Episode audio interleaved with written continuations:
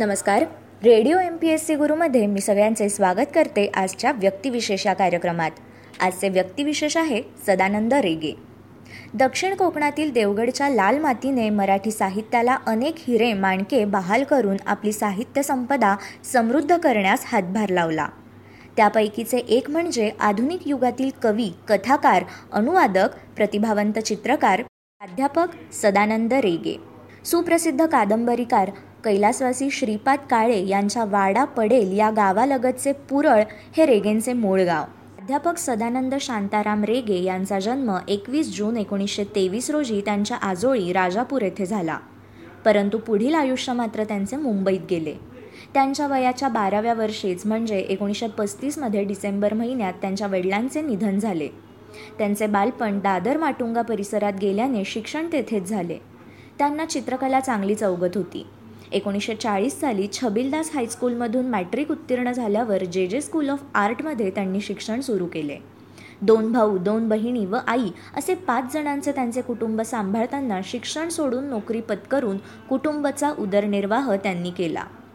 कृष शरीरयष्टी लाभलेले रेगे एकोणीसशे बेचाळीस साली गिरणीत डिझायनरचे काम करूनही आपले शिक्षण घेत होते. एकोणीसशे अठ्ठावन्नमध्ये सिद्धार्थ महाविद्यालयातून मराठी विषय घेऊन त्यांनी बी एची पदवी तर एकोणीसशे एकसष्टमध्ये कीर्ती महाविद्यालयातून इंग्रजी विषयातील एम ए उत्तीर्ण झाले. पुढे बराच काळ त्यांनी रेल्वेत नोकरी केल्यावर एकोणीसशे बासष्टपासून एकोणीसशे ब्याऐंशी सालापर्यंत सुमारे वीस वर्षे ते इंग्रजीचे प्राध्यापक म्हणून रुईया महाविद्यालयात कवी विंदा करंदीकर यांच्यासोबत नोकरी केली. दोघांचेही वास्तव्य वांद्रे येथील साहित्य सहवासमध्येच होते. वयाच्या दहाव्या वर्षी चौथीत असताना भक्त ध्रुव ही दहा मिनिटांची नाटिका लिहून त्यांनी आपल्या लेखनाला प्रारंभ केला. तर गांधीवधानंतर प्रतिकात्मक कविता लिहून काव्यलेखनाचा श्रीगणेशा त्यांनी केला. प्रतिभेची वेगळी सनद लाभलेल्या या अवलियाने नंतर वळून मागे पाहिलेच नाही. एका प्रथितयश कथा व ललित लेख कवी अनुवादक तसेच आदर्श वाचक म्हणून त्यांची ख्याती होती. जाहिरातींचे भाषांतर करणे नाट्यपरीक्षण व आकाशवाणीसाठी त्यांनी खूप लिखाण केले. पोपटांना बोलते करण्याची कलाही त्यांना अवगत होती. त्यांचा स्वभाव काहीसा एकलकोंडा विक्षिप्त हसतमुख असाच होता. चित्रकलेच्या प्रांतात त्यांना आचरेकर बेंद्रे आंबेरकर सोलगावकर कुलकर्णी व दलाल या मातब्बर चित्रकारांचे मार्गदर्शन लाभल्याने ते चित्रकार बनले. शालेय जीवनात प्रसिद्ध इतिहासतज्ञ डॉक्टर रवींद्र रामदास व मराठीतील अ. व्ही. काळे हे गुरुजन तसेच प्रभाकर पाध्य भेटल्याने त्यांच्या लेखनास एक दिशा मिळाली. एकोणीसशे एक्कावन्न साली धनुर्धारी या मासिकात त्यांची पहिली कथा प्रसिद्ध झाल्यावर सत्यकथा झनकार चित्रा अभिरुची यशवंत व हंस या नियतकालिकांमधून त्यांनी चौफेर लेखन केले. पुढे साहित्यिक जीवनातील कोंडमाऱ्यावर मात करीत प्रभाकर पाध्येंच्या पुढाकाराने त्यांनी युरोपचा दौराही केला. नॉर्वेजियन भाषा अवगत करतानाच रशियाचाही त्यांनी दौरा केला. मोहन पालेकर यांच्याकडे शास्त्रीय गायनाचे धडे घेतलेल्या रेगे यांनी नवनाट्यशास्त्र सहज शिकून त्यात पारंगत झाले. मुंबईच्या आकाशवाणी केंद्रावरील रवींद्र पिंगे व नीलम प्रभू यांचा परिचय झाल्याने आकाशवाणीशीही त्यांचे ऋणानुबंध जुळले. प्राचार्य रेगेंची साहित्य संपदेत प्रामुख्याने अक्षरवेल गंधर्व एकोणीसशे पासष्ट सालचे देवापुढचा दिवा वेड्या कविता व ब्रांकुशीचा पक्षी पॅन्ट घातलेला ढग एकोणीसशे ब्याऐंशीचे तृणपर्णे हे काव्यसंग्रहे तर जीवनाची वस्त्रे काळोखांची पिसे एकोणीसशे एकोणसाठचे चांदणे एकोणीसशे त्र्याहत्तरचे चंद्रसावली कोरतो एकोणीसशे पासष्टचा आणि इतर विलक्षण कथा. हे कथासंग्रह यांचा अंतर्भाव होतो. विदेशी अनुवादित नाटकांमध्ये एकोणीसशे एकोणसाठचे जयकेतू एकोणीसशे त्रेसष्टचे बांद्र ज्याचे होते प्राक्तन शापित एकोणीसशे पासष्टचे बादशहा गोची व राजा इपिडस आदी तर अप्रकाशित नाटकांमध्ये पाच दिवस थेरमा व प्रेषित यांचा अंतर्भाव होतो. बालवाचकांसाठीही त्यांनी रडतोंडीचा घाट चांदोबा चांदोबा व झोपाळ्याची बाग ही पुस्तके लिहिली. सी. राजगोपालचारी यांच्या इंग्रजी रामायणाचा मराठी अनुवाद तसेच विदेशी कादंबऱ्यांमध्ये चंद्र ढळला एकोणीसशे पन्नास सालचे मोती एकोणीसशे अठ्ठावन्न सालचे बंड एकोणीसशे बासष्ट सालचे तांबडे तट्टू तसेच चंद्रोत्सव ससे होलपट आदींचा मराठी अनुवाद त्यांनी केला. साहित्य निर्मितीमुळे त्यांना अनेक मानसन्मानही लाभले.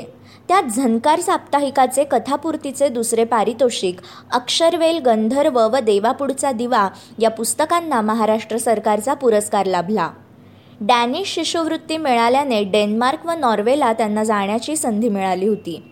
ओस्लो येथील आकाशवाणी व दूरदर्शन केंद्रावर नॉर्वेजियन कविमित्र हेरॉल्ड स्वेद्रपू याने रेग्यांच्या कवितांचे भाषांतर केले.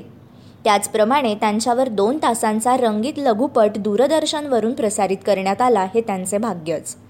त्यांच्या पॅन्ट घातलेला ढग या अनुवादित काव्यसंग्रहाला रशियन सरकारचे नेहरू पारितोषिक मिळाल्याने त्यांना रशियात जाण्याची नामी संधी मिळाली होती.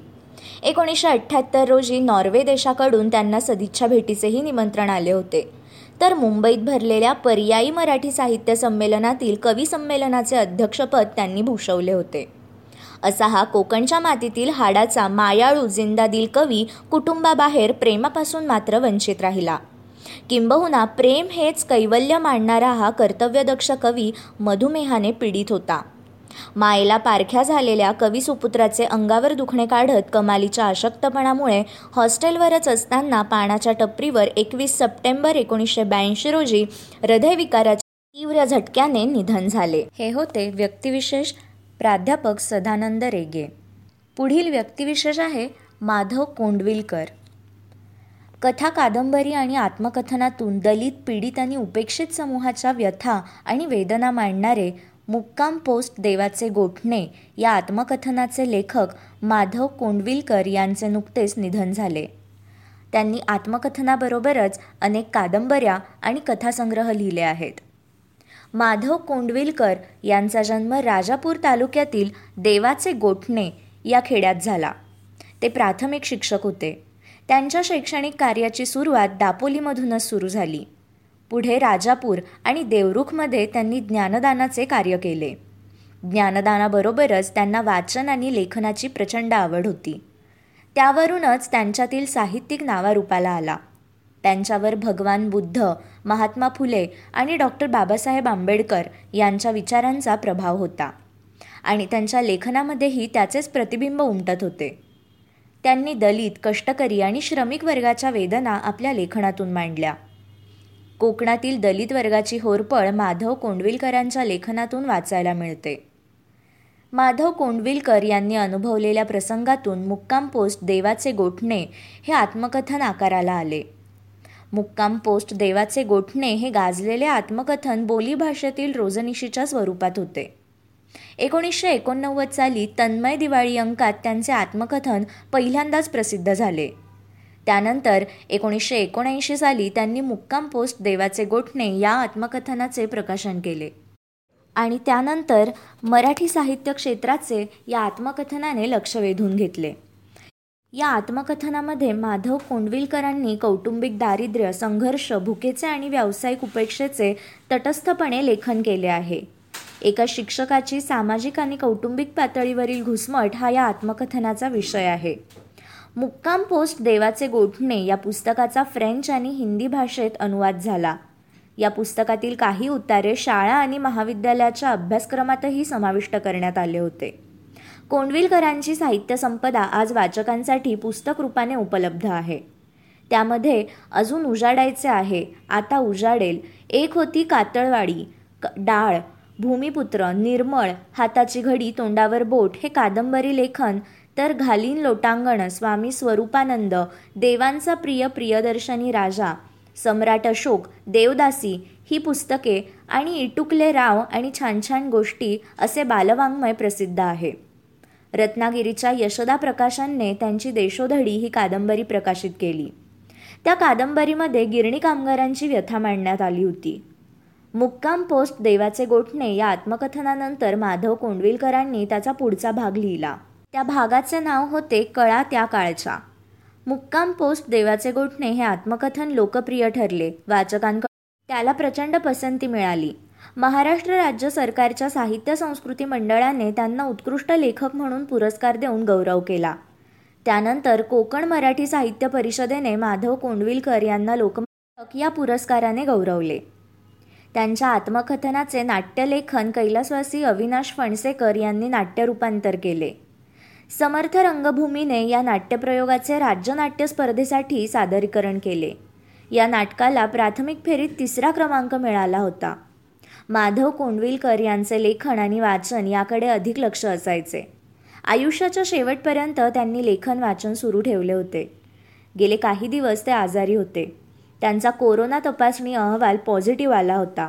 रत्नागिरीच्या शासकीय रुग्णालयात त्यांचा अखेर मृत्यू झाला. त्यांच्या निधनावेळी त्यांचे वय ऐंशी वर्ष एवढे होते.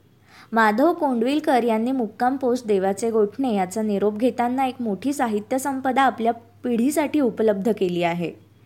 त्या काळातील ग्रामीण सामाजिक जीवनाबाबत माहिती देणारी दलित कष्टकरी वर्गाच्या वेदना व्यथा कामगार वर्गाची होणार कोरपळ गिरणी कामगारांचा संघर्ष अशा अनेक गोष्टींची माहिती त्यांच्या साहित्य संपदेतून उपलब्ध होणार आहे. कोकणातील दलित उपेक्षितांचे जिणे आपल्या कथा कादंबऱ्यांतून टिपणाऱ्या माधव कोंडविलकर यांची निधनवार्ता दलित साहित्यातील मागच्या पिढीचा अखेरचा दुवा निखळल्याची भावना व्यक्त करते. परंतु दलित साहित्य या संकल्पनेविषयी खुद्द कोंडविलकरांनी मतभेद नोंदवले होते. त्यांच्या शब्दात सांगायचे तर ते पिचल्या भरडल्या गेलेल्यांचे लेखक होते. कोंडविलकरांनी त्यांच्या वैयक्तिक आयुष्यातही तसेच पिचले भरडले पण अनुभवले होते. अस्पृश्य जातीत जन्मलेल्या वाढलेल्या गावगाड्यांमध्ये होणारी नाडवणूक कोंडविलकरांच्याही वाट्याला आली होती.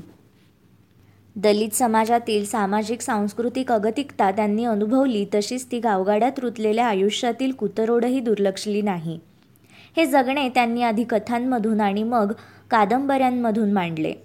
राजापुरी बोलीचा वापर कोकणातील ग्रामीण जीवनाचा पैस त्यांच्या लेखनात दिसतो.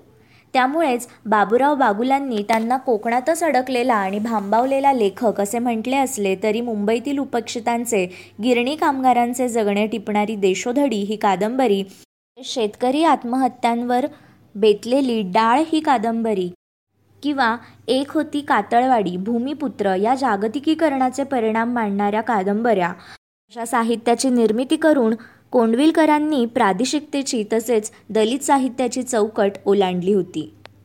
हे होते आजचे व्यक्तिविशेष माधव कोंडविलकर. अशाच माहितीपूर्ण व्यक्तिविशेषांसाठी stay tuned to radio M P S C Guru. या कार्यक्रमाच्या फीडबॅकसाठी तुम्ही आम्हाला व्हॉट्सॲपवर मेसेज करू शकता. त्यासाठी आमचा व्हॉट्सॲप नंबर आहे eight six nine eight eight six nine eight eight zero अर्थात शहाऐंशी अठ्ठ्याण्णव शहाऐंशी अठ्ठ्याण्णव ऐंशी. मग ऐकत रहा radio M P S C Guru spreading the knowledge powered by Spectrum Academy